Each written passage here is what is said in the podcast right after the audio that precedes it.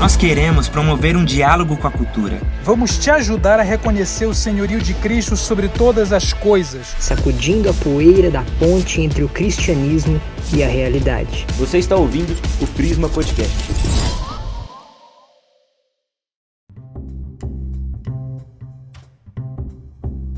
Muito bem, pessoal, sejam muito bem-vindos à segunda parte do episódio da Anatomia do Culto, aqui no nosso podcast. Se você não escutou o episódio anterior, eu recomendo que você vá lá escutar para você entender do que, que a gente está falando aqui. Mas basicamente nós estamos analisando cada um dos momentos da liturgia do culto cristão e nós estamos vendo como que Deus usa cada uma dessas pequenas partes para moldar os nossos afetos. Ou seja, cada uma delas é intencional, não é mera formalidade. A gente não canta é, só por cantar, a gente não escuta uma pregação só por escutar, a gente não dá até o dízimo só por dar o dízimo. Cada um desses momentos Deus escolheu para trabalhar em nossos corações, em nossas vidas, para nos moldar, para que a gente fique cada vez mais parecido com o filho dele. Meu nome é Gabriel Pacheco e você é aquilo que você canta. Colé Colé, meu nome é Daniel Câmara e você é aquilo que você escuta. Fala pessoal, sejam bem-vindos mais uma vez. Eu sou o João Pedro e você é aquilo que você come. é isso aí, pessoal. Então agora a gente vai colocar os olhos no restante né, das partes do culto cristão que a gente não viu no podcast passado. Então a gente vai dar uma olhada no louvor, na pregação, na oferta e na ceia. Então vamos lá.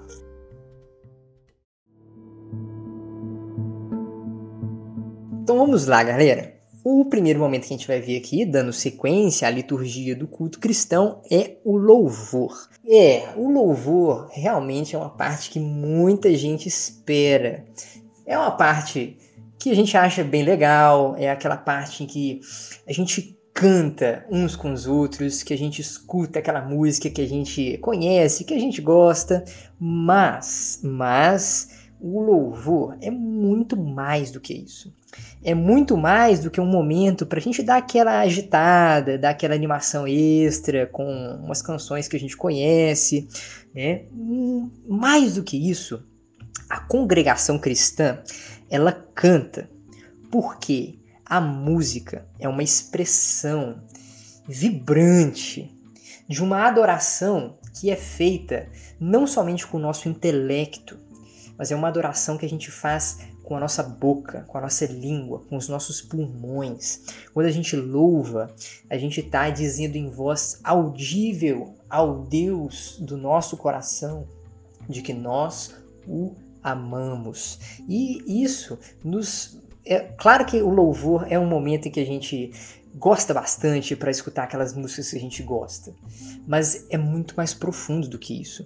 Aliás, você certamente já teve aquela sensação de que uma música é bem chiclete. Né? Isso nos diz um pouco sobre por que, que a congregação cristã canta no momento do louvor, não é? Então, justamente por esse caráter meio chiclete da música que o João falou, elas, a música serve quase como um atalho emocional para a gente, com a imaginação capturada pela teologia é, que está embalada de uma forma que alcança mais fácil não apenas o nosso intelecto, mas as nossas emoções, nós conseguimos encarar diversos momentos da vida, não apenas por postulados teóricos, por marcos teológicos é, expressos é, de maneira prosaica, vamos dizer assim, forma de prosa, mas em trechos curtos, melódicos, rítmicos que dominam a nossa mente e facilitam a compreensão de coisas é, com maior, é, de uma, uma forma que fica preso no nosso coração mesmo. O Pacheco gosta muito de falar isso, que uma coisa é você falar sobre ressurreição, outra coisa é você cantar junto com a sua comunidade porque ele vive. A compreensão sobre ressurreição alcança um nível emocional, íntimo, por meio da música, em comunidade principalmente, de uma forma que de maneira intelectual a gente nem sempre alcança. É o que o Smith fala, que é, é, a linguagem do reino transformada em hinos.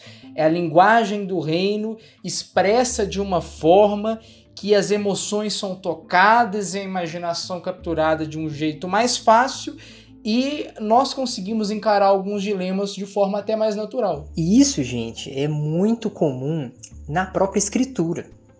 Não é à toa que você vê um livro inteiro da Bíblia, né, os Salmos ou o Saltério, que é lotado de hinos, é lotado de porções cantadas pelo salmista. Né? Então, quando a gente canta e isso eu acho fantástico, a gente está dando continuidade a uma tradição que remonta desde Israel. Nós estamos é, educando nosso coração por meio de arte. Não é à toa que muitas vezes, é, em N partes, não só do Antigo Testamento, mas do Novo, diante de uma vitória, diante de um ato maravilhoso de Deus, as personagens cantam, as personagens louvam. Lá em Gênesis, nós já temos, desde o começo lá, é, pessoas produzindo instrumentos musicais inspiradas por Deus para produzir esses instrumentos. De forma que o uso desses instrumentos pode glorificá-lo, inclusive deve glorificá-lo durante o momento de culto. E você vê Paulo escrevendo em Colossenses 3 que no momento é, do, do, do, de se adorar a Deus, nós devemos cantar salmos, hinos, cânticos espirituais com gratidão a Deus nos nossos corações. E ele ainda fala isso, né? Tipo, ele, ele fala assim: ensinai uns aos outros com salmos, hinos e cânticos espirituais. Exato. Existe um aspecto ali de, de educação, né? Um aspecto pedagógico do louvor também. Né? Exatamente. E aí é o que o Smith coloca muito, né? Lembrem-se que lá do primeiro episódio, quando a gente explicou a tese do James Smith, que era que o quê? Que toda pedagogia, todo processo educativo exige uma antropologia filosófica, ou seja, exige que nós entendamos com quem nós estamos conversando e quem nós estamos educando. E diante né, de um Deus que criou um ser humano que é integral, que não é fragmentado, esse mesmo Deus sabe e inspirou o saltério por causa disso, que nós expressamos adoração, que nós somos formados também através da música, através do canto, né? E aí é, entra muito essa parte de que ali nós somos treinados, a nossa linguagem, né, a, de forma afetiva, a encarnar essa linguagem do reino. Isso é fenomenal. É, eu até gosto muito é, de uma frase lá do, do livro do Bonhoeffer, e aí já acho que já foge um pouco do louvor, mas eu gostaria de comentar aqui da mesma forma, é, que quando a gente ora os salmos, né? E aqui a gente não está defendendo que o louvor só pode ser os salmos, não, tá, gente? Neopuritano. Mas quando a gente é, lê ali os salmos, né, lê esses louvores que estão escritos na Bíblia, né, essas orações que estão escritas na Bíblia, da mesma forma como um bebê aprende a falar porque ele escuta o pai dele falando com ele, quando a gente lê essa, esses salmos assim, né, a gente aprende a linguagem de Deus, né? A gente aprende a se comunicar com Deus dessa forma, né? Deus usa os salmos ali para estar tá comunicando com a gente. Eu acho isso muito interessante. É, e, e uma outra coisa que eu acho fantástica do louvor, gente, é que é o seguinte: a, as nossas tentações, as nossas dificuldades, muitas vezes elas estão no, no âmbito emocional, né? As nossas angústias e tribulações, elas ficam nesse, nessa área das nossas emoções, elas atacam as nossas emoções. E, e, e por que então que nós não contra-atacaríamos no mesmo lugar, né? É, tem, tem uma frase do Lutero que eu não vou lembrar exatamente como é que é não, mas ele fala basicamente o seguinte: se, se você está tentando viver uma vida piedosa, né, em todas as áreas da sua vida, mas existe um campo de batalha rolando na sua vida, uma área da sua vida que está sofrendo ataque, e, e você não está contra-atacando nessa área, todo o esforço do, do no restante dela é, é, é, tipo assim, não é nada, entendeu? Tipo assim, o, o, o, seu esforço deveria estar justamente nesse lugar onde a guerra está acontecendo, onde a guerra está sendo travada, né? É, se você não está confessando Deus nessa área, se você está confessando Deus em todas as outras áreas, mas não está nessa área confessando a soberania de Deus, você não está confessando a soberania de Deus.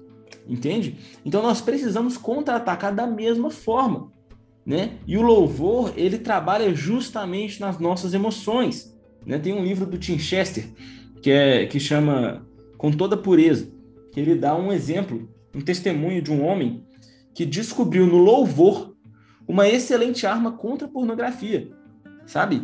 Por quê? Porque a tentação vinha justamente nessa área emocional. Mas quando ele cantava, ele trabalhava as afeições dele para desejarem a Deus somente, né?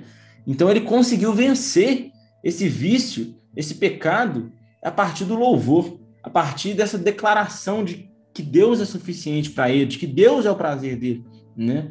E eu acho isso sensacional. E gostaria de pegar o gancho de Lutero aí. Lutero, que a gente sabe, grande reformador, era um entusiasta, um grande entusiasta de artes musicais, né? E havia em alguns círculos reformados, né, ali bem no, né, bem recente ali da Reforma Protestante, algumas tendências até de retirar o louvor do culto cristão, né?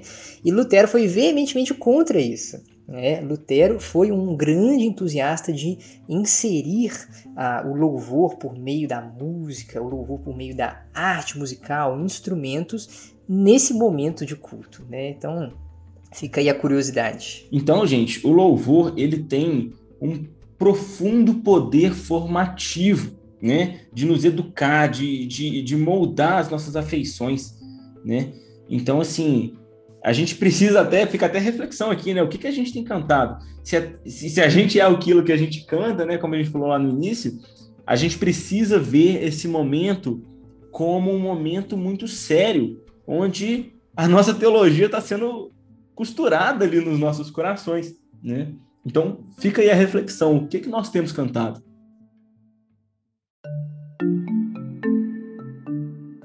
Bom, agora a gente chega naquele momento do culto que para alguns é meio constrangedor, para alguns é até polêmico, mas que é o momento da oferta ou do dízimo, né? O momento onde a gente tira dinheiro do nosso bolso e um desavisado pode pensar que a gente está pagando pelo entretenimento recebido, mas não tem nada a ver com isso. É, e tomar cuidado, gente, porque primeira coisa, né, por uma preocupação de linguagem, não fala nessa questão da oferta, não é dizimar. O verbo dizimar tem uma conotação muito, muito diferente da conotação da oferta. É uma conotação toda de destruição, e na oferta é toda uma mudança de, de coração, de compreensão, de entendimento, para que a gente seja treinado a partir da lógica de gratidão e a partir da lógica de abundância mesmo. A gente entender que o acúmulo material, que o, o ganhar riquezas, adquirir recursos e ter recursos nas suas costas com que ficar tranquilo, não é a lógica pela qual é pautada essa nova comunidade de fé fundada por Jesus Cristo.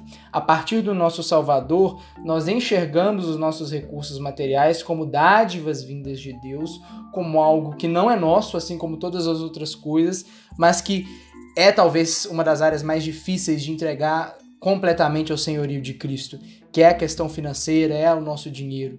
Mas na, na oferta nós somos realmente reeducados para entender: olha, também nas minhas finanças eu não sou o Senhor. Também nas minhas finanças eu devo expressar gratidão, eu devo viver sobre é, debaixo de um, um, novo paradigma, de uma nova compreensão, da, a partir das lentes do Evangelho, enxergar o dinheiro como uma oportunidade não de construir uma segurança, mas de abençoar outras pessoas por meio da generosidade. É, exatamente. E se você for ler o Desejando o Reino do Smith, né, de onde a gente está tirando grande parte do material desse podcast, você vai encontrar lá, e aqui fica um pequeno spoiler, prometo não entregar demais, mas você vai enxergar lá que o Smith, em determinado momento do livro, ele analisa algumas liturgias seculares. E em determinado momento ele analisa uma liturgia que ele chama liturgia do shopping. O que seria a liturgia do shopping? É aquele todo aquele ato que a gente tem quando a gente adentra o shopping e olha maravilhado, né, em, quase em adoração aos manequins e tudo mais, adentra aquele recinto né, quadrado, cheio de, de objetos ao redor que você deseja com todo o seu coração ali, e você entrega né, um pedaço de papel ou então um pedacinho de plástico que você enfia numa maquininha e você recebe em troca um daqueles objetos que você estava quase que cultuando. E gente, é muito legal fazer um contraste com a liturgia cristã. Vejam como que as duas coisas podem se confundir se você ficar desavisado, como o Pacheco é, falou mais cedo. Pode parecer que é a mesma liturgia do shopping, que você está pagando em troca de outra coisa. Mas não é isso que está acontecendo. Né? E isso é meio chocante para dias hipermodernos, né? Que a gente é muito acostumado né, a fazer essas trocas monetárias, né? Mas é muito legal perceber que quando a gente está ali no momento de culto, seria impossível pagar por aquilo ali. Lembrem-se que nós tínhamos uma dívida impagável, nem se a gente trabalhasse a vida inteira, a gente conseguiria pagar pela dívida que a gente tem com Deus, pelo pecado cometido. Então, simplesmente não faz sentido a gente pagar por aquele, entre aspas, espetáculo que é o culto cristão né? Porque existe uma desproporção tão absurda, né, que simplesmente não faz sentido. Seria ilógico pagar por, pela graça de Jesus Cristo, né? Se a gente for nessa direção, nem todo o dinheiro do planeta seria suficiente, né? Então essa relação entre Deus e o seu povo, é interessante pensar, não é uma relação de troca, é uma relação de aliança. E vejam como que isso, como que isso é legal a relação de aliança, e aqui a gente pode entrar em, até em teologia bíblica, entrar em termos, mas muitas vezes a aliança do Senhor com o seu povo parte de uma iniciativa do Senhor. É Ele que nos convida para aquele culto, o culto é dele, né? E nós não podemos dar nada em troca por aquilo ali. A gente só pode responder com gratidão, e é isso que a gente faz no momento da oferta. Pois é, e até dentro dessa lógica mesmo, João, é que a gente vê até no livro do Smith que ele fala em uma nova economia do reino, né? Uma economia que não é pautada na troca, nessa. De, de, bem das outras liturgias seculares, né? De eu dou alguma coisa em troca de outra, mas é justamente nessa lógica que você falou mesmo. É de você, diante de algo que não tem valor, diante de alguém infinitamente superior que diz minha é a prata, meu é o ouro, você fala, eu tenho aqui recursos que não são meus, que o Senhor confiou em minha mão e estou aqui em um ato de reconhecimento, em um ato de gratidão, em um ato de, de entrega mesmo de todo o meu ser, não apenas dos meus recursos, mostrando que não quero que isso me controle e treinando o meu coração para viver debaixo do senhorio de Cristo, debaixo do governo de Cristo, da soberania dele, é também na vida financeira. É isso aí. E quão comum é, né, a gente cair em uma esperança no dinheiro, né? Em aquele acúmulo e ver a conta, ver a conta bancária te dando uma paz de espírito, quando na verdade a paz de espírito quem tinha que te dar, né, é, é a, o sacrifício do Senhor, né? Então, fica aí a reflexão para a gente. Se a nossa paz de espírito tá no verdinho da conta, o nosso ato de oferta no culto simplesmente não está fazendo sentido. Porque o ato de ofertar no culto, né, o ato de entregar aquele recurso ali, é o ato de dizer que, Senhor, eu não vivo, não vivo ao redor ou por conta disso aqui que eu estou te entregando. Eu não vivo pela ganância, que tanto caracteriza a nossa cultura. Esse aspecto econômico da adoração me lembra todos os dias que o dinheiro não é o senhor do reino vindouro. O senhor do reino é o Cristo. Né? Então, a gente meio que destrona o dinheiro na hora da oferta e é treinado a falar assim: não, Senhor, eu confio plenamente no Senhor e não no escorpião que está no meu bolso aqui, não na minha carteira, na minha carteira cheia. E a gente não pensa nisso na hora da oferta, né? Muitas vezes a gente pensa ali, ah, eu vou entregar aqui o que sobrar e tudo mais, né? Ou então é, eu, eu, dou com aquele receio, sabe? Ah, com que, que será que vão gastar esse dinheiro aqui, né? Claro que é super importante essa questão aí de da igreja ir em direção ao próximo com esses recursos, né? Mas, acima de tudo, é uma declaração de que o aspecto econômico da nossa vida foi redimido em Cristo também.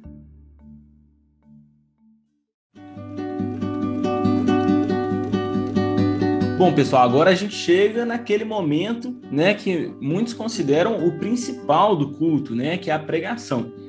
Mas eu gostaria de abrir um parênteses aqui para comentar sobre essa palavrinha principal aqui. Tem um livro do, do Anti Wright. A gente só tá citando anglicano hoje, né, mano? só anglicano hoje, hein? Anti Wright, C.S. Aí, galera, conheçam anglicanos. anglicanos produzem coisa boa demais. Conheçam anglicanos. Mas ele, o Anti-Wright, ele faz uma analogia muito interessante nesse livro, que ele fala dos alto-falantes que estão desregulados, né? É, é, claro que ele está falando de, de outro contexto, outra coisa, mas eu acho que é muito válido aqui, né? É, às vezes, quando a gente está olhando para o culto, a gente vê vários alto-falantes que uns estão muito baixos e outros estão muito altos, né? E assim como o baixo tem que aumentar, o volume, o, o alto tem que diminuir um pouco também. Fraga, é, eu não estou falando isso para diminuir o, a importância da pregação de forma alguma, mas o que eu quero salientar aqui é o seguinte: é, todos os momentos são cruciais, todos os momentos fazem parte do culto cristão. A gente não pode pensar que todos estão, é, tipo assim, em referência ao, à pregação, né? Que que todos os outros momentos da liturgia servem à pregação. Não, todos os momentos da liturgia servem a Deus, inclusive a pregação, né? Então, feito esse parênteses, a gente vai continuar. Gente, por que que há dois mil anos esse povo fica se reunindo toda semana para olhar o mesmo livro? Como que esse pessoal não se cansa disso, né? No, nas nossas liturgias seculares a gente vê tanta essa ênfase nas novidades, né?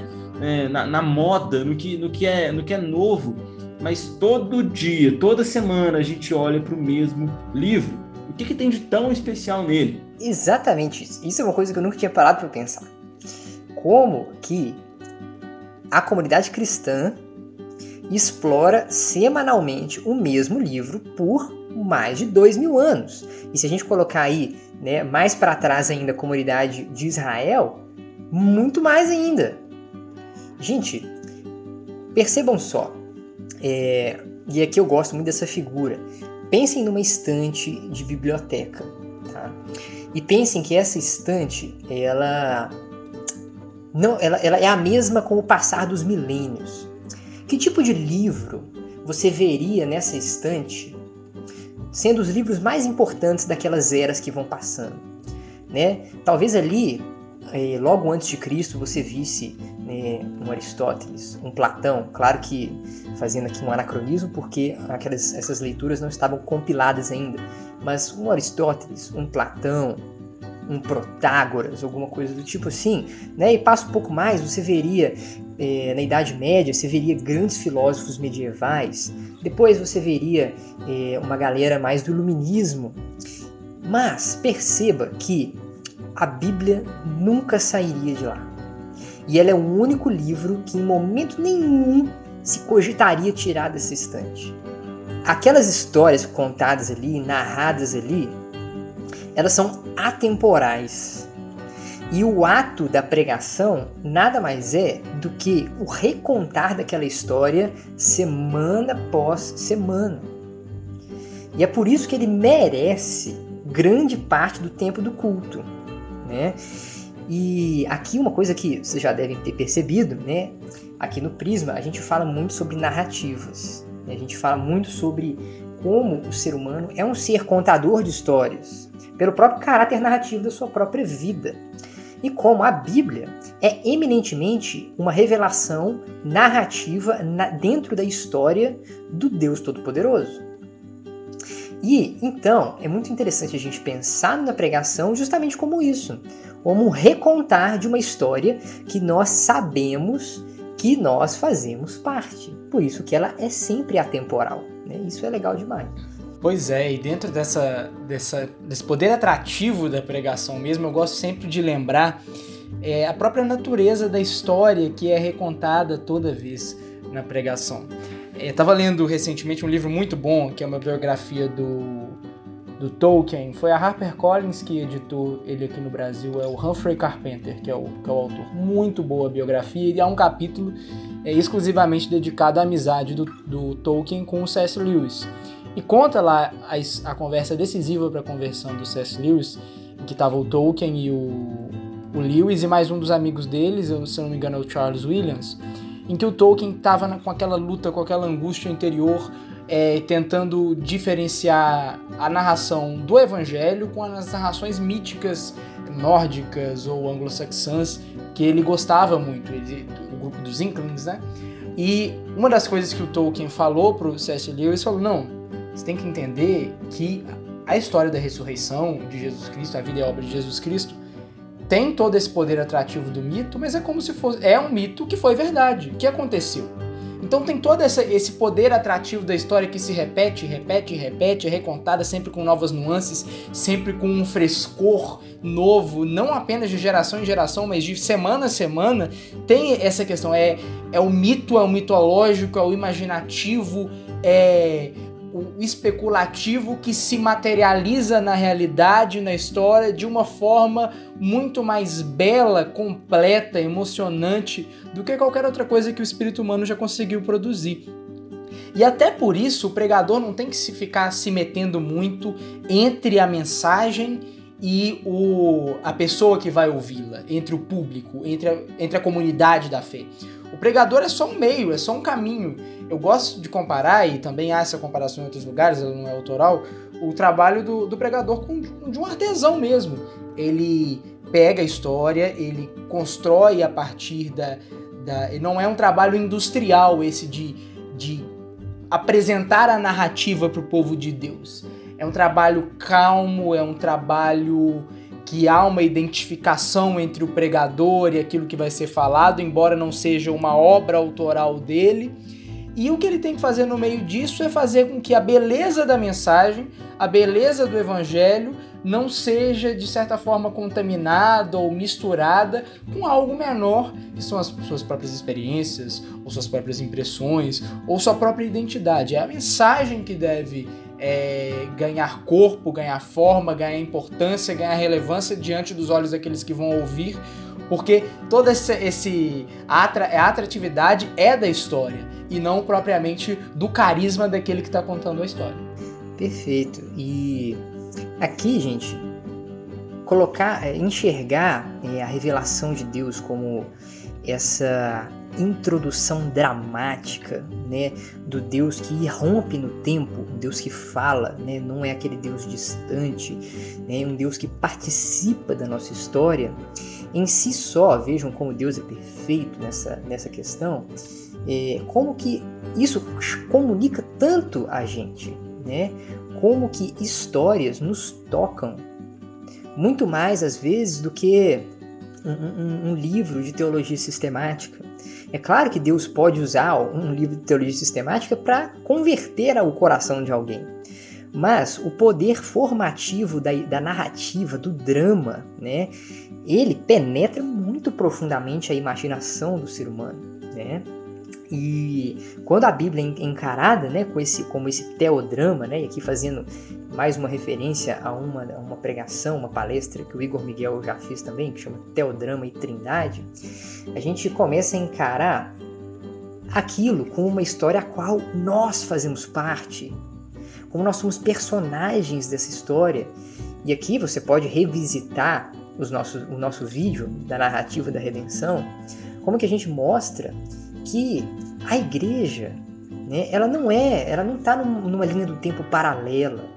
Não, aquela pregação que o ministro está proclamando, a igreja faz parte daquilo. A igreja tem um papel naquilo. A igreja está sempre olhando para o Deus vivo e age né, no seu, no seu, nos seus atos, no seu papel na história, age em resposta ao Deus vivo que rompeu no tempo, que rompeu na história. Então, vejam como uh, o ato de ouvir essa história, semana após semana, né, mês após mês, ano após ano, foi sim moldando a sua imaginação, os seus desejos, os seus amores, os seus afetos. Né? Desde lá de criança, talvez, se você é, cresceu na igreja, ouvir as histórias de Jericó, as sagas, né, a entrada em Canaã, você foi moldado por aquilo. Não tenha dúvida disso. Você foi moldado por aquilo. E é muito legal ver como que outros autores, né, vão é, bebendo disso e mostrando como que a narrativa bíblica, né, e a base principal dela, a criação que é da redenção consumação, foi moldando inclusive filmes de super-herói, né, filmes de drama, né, a grande essa metanarrativa, ela formou o, Ocidente e o Oriente também, sabe? Então, a gente muitas vezes fala do Ocidente, mas o Oriente também tem grandes marcas disso, né?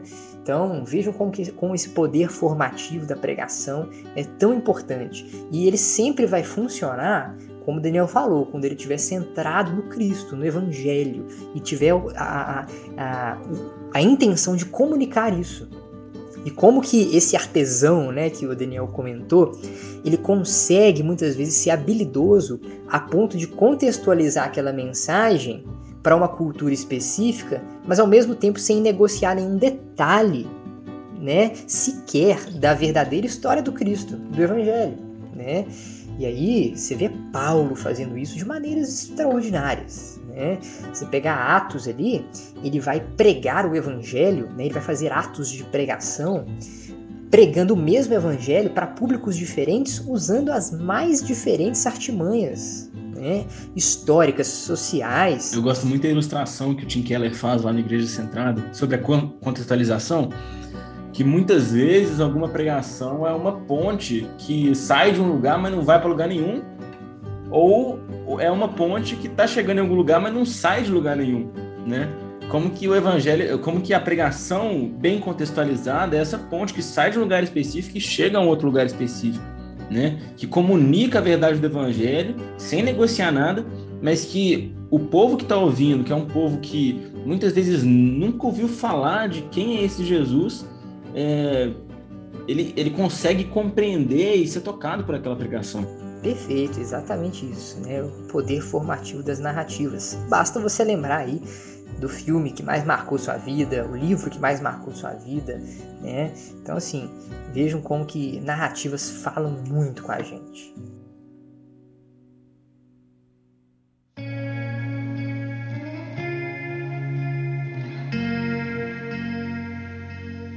E agora, galera, a gente chega nesse último momento que a gente vai analisar da liturgia, que é aquele momento que a galera mais chora, que é a ceia. Algumas igrejas fazem isso mensalmente, outras fazem toda semana, mas é sem dúvida esse momento mais emocionante de toda a liturgia. Então, a ceia tem esse aspecto que salta aos olhos nela, que é o aspecto sensorial, né? A gente entende como que a ceia envolve o corpo inteiro e de maneiras diferentes que outros momentos do culto. Afinal, a gente está com um momento é, diferente dos outros, a gente está comendo e bebendo alguma coisa que não apenas representa. E aí depende muito da sua teologia de Santa Ceia, não vou entrar nesse vespero aqui. Mas que de alguma forma você reconhece é, a importância daquele momento apontando para o passado, para a obra que Jesus Cristo fez, apontando para o presente como um testemunho, apontando para o futuro como um sinal da esperança de redenção completa que nos, que nos alcançará por meio da obra de Cristo Jesus. Mas uma coisa que é importante também a gente analisar na ceia é como ela nos insere dentro da história de redenção. O que eu quero dizer com isso? Primeiro, porque tem todo esse aspecto de comida e bebida, nós entrando e sendo colocados à mesa de um banquete que é servido pelo, pelo Pai para nos receber. É bem aquela imagem mesmo, se a gente puder trazer imagem narrativa, né? É, retomando a, a, importância narrativa que a gente analisou na pregação. É, do, da parábola do filho pródigo mesmo, que quando é, o filho mais novo é recebido, inserido de volta na família, a sua recepção, a sua chegada, a sua inserção na, na família por meio da obra de perdão, de restauração, que custa muito ao pai, mas que vem exclusivamente dele, é, gera um é, é celebrada como um banquete.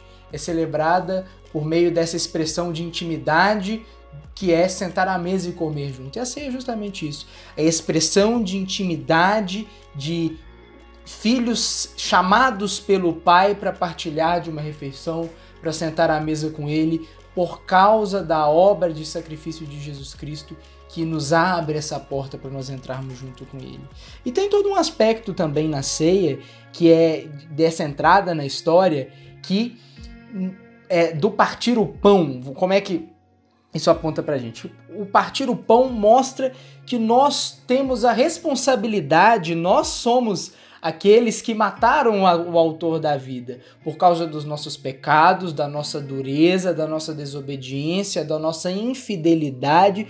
Jesus Cristo foi sacrificado em um complô humano, das forças humanas, dos poderes humanos, se unindo contra o ungido de Deus, contra o Filho de Deus, e assim o próprio Deus se sacrifica, é moído, é assassinado para que nós pudéssemos, por meio das suas feridas, ser sermos sarados, sermos curados, sermos inseridos na família. Então, ao partirmos o corpo, nós lembramos do corpo que foi partido por nós em nosso favor, mas também por nossa causa, por causa dos nossos pecados, e assim todo um aspecto imaginativo, um aspecto narrativo conquista o nosso coração, os nossos sentidos, para que a gente entenda também é, como que um arremate de toda a mensagem do Evangelho, a mensagem de Cristo que foi pregada durante o culto. Amém. E até uma curiosidade, é, o Império Romano acusava os cristãos da igreja primitiva de canibalismo, né? que eles ouviam falar né, de que eles estavam comendo o corpo de Cristo, mas eles não, não, não entendiam o que era aquilo, né? Então eles eram acusados de antropofagia naquela época, olha só. É, e é muito legal, né? Cara, é lindo isso, né? O, o Daniel fez um eco aí de Isaías 53, né? E aí que uma confissão pessoal, eu tenho uma história é, particular com Isaías 53 e ela casa muito com o momento da ceia, né? Porque de fato, quando a gente vê, né, pelo menos na minha igreja, o pastor faz o tem o pão lá na frente, um pão de verdade, né? E ele rasga o pão no meio, né? E aquele momento que, que a gente vê a visão do pão sendo cortado, olha, aquele momento ali, né, de simbolo, de simbolismo do Cristo sendo partido, ferido, né, se entregando aos cravos, e na hora que ele mostra o vinho sendo derramado né, e o sangue de Jesus escorrendo, cara, isso vai além da própria razão.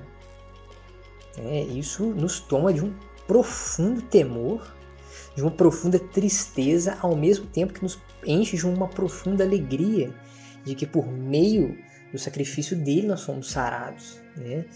E eu não consigo ver como que isso não, como que isso não mexeria com a gente, né? E essa encenação, porque a gente está reencenando a cena, né, da Santa Ceia em Lucas 22.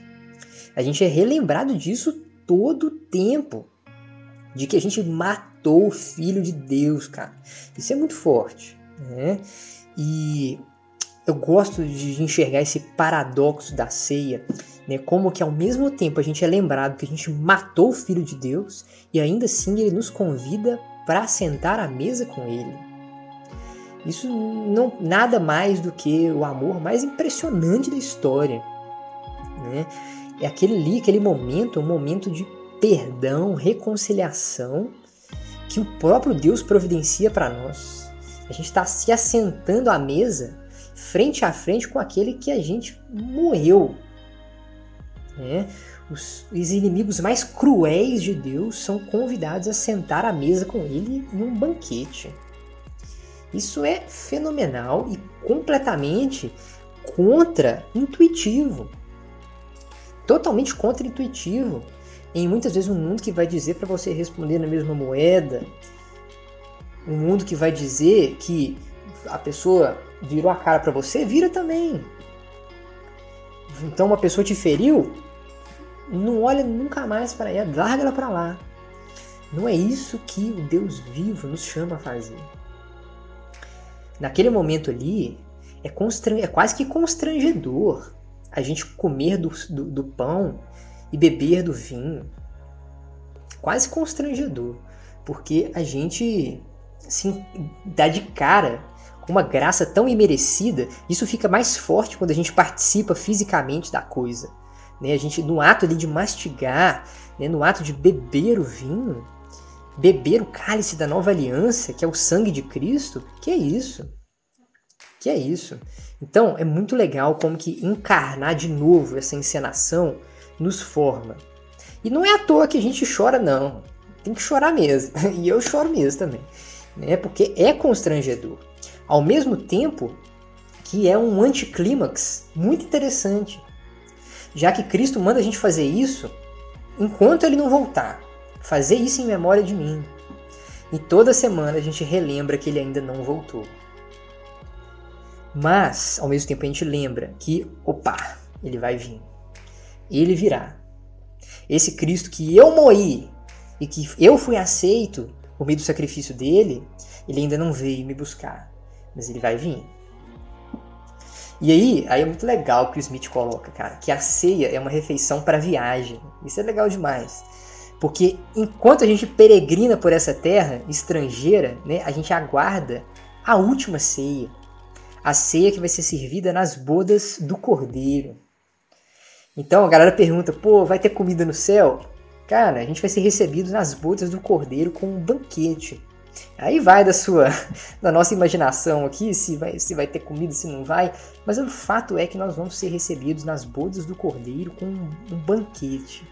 E o ato da ceia toda semana nos lembra disso.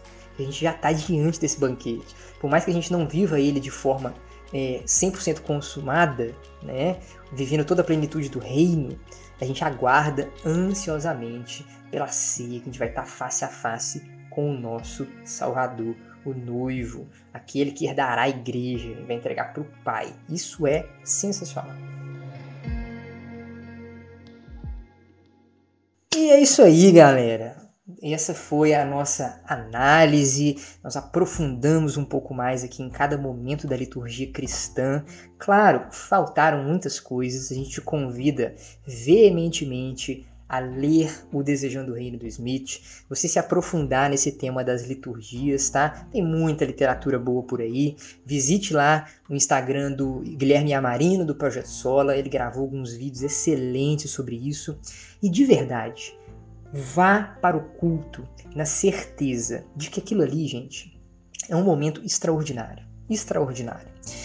Nós queremos aqui então, mais uma vez, frisar que esse momento de culto forma o seu coração, forma o coração da sua comunidade. Então, não negligencie esse momento. Participe dele de forma intencional, encarnada. Esteja ali 100%. Dedique-se ao culto.